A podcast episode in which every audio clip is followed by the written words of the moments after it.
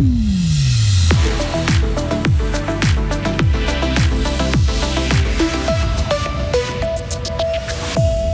Même si la Suisse a un profil migratoire différent de ses voisins, notre pays n'est pas épargné par l'islamisme.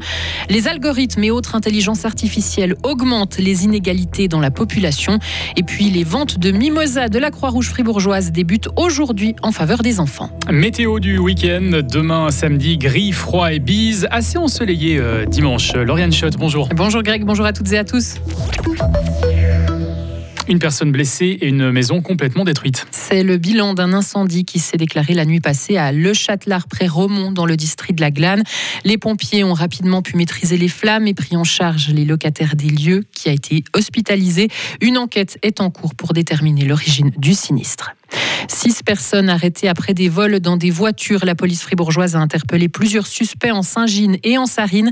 Des interpellations qui font suite aux cambriolages qui se sont multipliés dans le canton depuis le début de l'année. Les différentes enquêtes en lien avec ces événements se poursuivent. Les citoyens de Courtepin devront donner leur avis sur l'implantation d'un parc éolien sur le site Les Collines de la Sauna. Ils devront dire s'ils sont favorables ou non à une étude de projet. La votation consultative aura lieu le dimanche 12 mars prochain, comme l'indique ce vendredi la feuille officielle. Le projet prévoit huit éoliennes entre Belfaux, Misery-Courtion, La Sauna et Courtepin.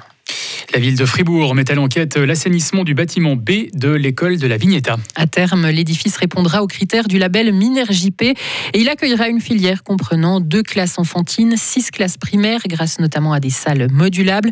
Le lancement des travaux est prévu en avril 2024 et la mise en service à la rentrée 2026, coût estimé à près de 11 millions et demi de francs. Chromatix souhaite engager une vingtaine de personnes d'ici la fin mars pour faire face à la demande. L'entreprise installée à Romont qui fabrique des panneaux solaires en verre coloré pour habiller les façades emploie déjà une quarantaine de salariés. Il s'agira de renforcer les équipes en embauchant des automaticiens notamment et des personnes spécialisées dans le verre et dans le photovoltaïque. Comprendre et prévenir l'extrémisme religieux, la radicalisation et la violence. C'est le travail d'Anne-Clémentine Larocque qui travaille pour la justice française à Paris. Elle est active dans l'antiterrorisme mais elle sera présente ce soir à l'Université de Fribourg pour une conférence sur le sujet. Et selon elle, la Suisse n'est pas épargnée par la radicalisation. Anne-Clémentine Larocque venir en parler en Suisse, c'est assez intéressant parce que vous êtes un pays francophone évidemment, mais c'est aussi un pays qui est touché par l'islamisme. À Lausanne, à Genève, on a des groupes hein, islamistes j'ai pas dit djihadiste, mais islamiste. Vous avez peut-être moins d'attaques. La Suisse n'a pas du tout le même profil migratoire que la France, évidemment, ni même passé, ni la même histoire coloniale, évidemment aussi. Mais il n'empêche que la Suisse est un pays européen connecté à d'autres pays comme euh, l'Allemagne et la France qui sont touchés par eh bien, le phénomène du djihadisme euh, mondial et que, a fortiori, il peut avoir aussi des bases arrières qui, qui existent en Suisse. Et la conférence a lieu ce soir à 18h30 à l'Université de Fribourg. Vous pouvez d'ailleurs écouter l'entretien complet avec Anne-Clémentine Larocque sur Frappe. Les richesses sont mal réparties euh, dans la population. Puisque 1% de la population suisse détient 45% des richesses. Plusieurs spécialistes s'intéressent à l'origine de ces inégalités. C'est le thème du forum social de l'association Caritas qui se tient aujourd'hui à Berne. Des discriminations et des inégalités qui sont d'ailleurs renforcées par les nouvelles technologies comme les intelligences artificielles. Algorithme Watch va appuyer sur ce point lors de ce forum. Estelle Panatier, chargée de plaidoyer dans cette organisation. C'est le cas d'un algorithme qui a été utilisé aux Pays-Bas par l'administration publique pour euh, repérer des fraudes aux allocations de garde d'enfants en se basant sur des profils de risque. Et puis, par exemple, le fait d'avoir une double nationalité, c'était considéré comme un indicateur de risque important, tout comme le fait d'avoir un faible revenu. Et ça a poussé des dizaines de milliers de familles, souvent à faible revenu ou qui appartenaient à des minorités ethniques, dans la pauvreté parce qu'elles avaient des dettes importantes envers l'institution. Mais c'est aussi une problématique qu'on retrouve au niveau de l'utilisation des algorithmes pour la gestion des risques, que ce soit par exemple la gestion des risques de défaillance de crédit ou bien les questions de paiement des loyers. On a d'autres cas aussi au niveau des algorithmes de recommandation. Quand vous allez voir par exemple des offres d'emploi qui vont être montrées à certaines personnes en fonction par exemple de leur genre.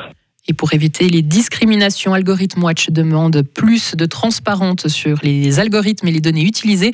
L'organisation milite aussi pour fixer des lignes rouges afin d'interdire les systèmes incompatibles avec les droits fondamentaux. Les parents genevois pourraient avoir droit à 24 semaines de congé parental. Le Grand Conseil a accepté hier soir ce projet qui sera soumis au vote de la population. Le texte propose d'ajouter 8 semaines aux 16 de congé maternité pour un congé parental de 24 semaines. 6 iraient obligatoirement aux parents qui ne bénéficient pas de l'assurance maternité. Vladimir Poutine accuse l'Ukraine de commettre des crimes contre les civils. Déclaration faite aujourd'hui à l'occasion de la journée internationale des victimes de l'Holocauste. Le président russe justifie d'ailleurs son offensive en Ukraine pour protéger les civils sur place. L'Azerbaïdjan évacue son ambassade en Iran après une attaque survenue dans l'établissement qui a fait un mort. Selon les autorités azerbaïdjanaises, l'Iran serait derrière cette attaque qualifiée de terroriste. Un homme armé d'une Kalachnikov est entré dans l'ambassade, tuant le chef de la garde de la mission diplomatique et blessant deux autres personnes. Des petits bouquets jaunes pour les enfants euh, précarisés. L'opération Mimosa du bonheur de la Croix-Rouge fribourgeoise a lieu aujourd'hui et demain. Des bouquets sont donc proposés à la sortie des magasins notamment. Mais alors, d'où viennent ces fleurs? Sophie Gorgier, coordinatrice pour la vente de Mimosa à Fribourg. On le commande au sud de la France, dans la région de Cannes. Donc c'est l'association suisse du Mimosa du bonheur fait la commande euh, directement aux producteurs euh, du sud de la France.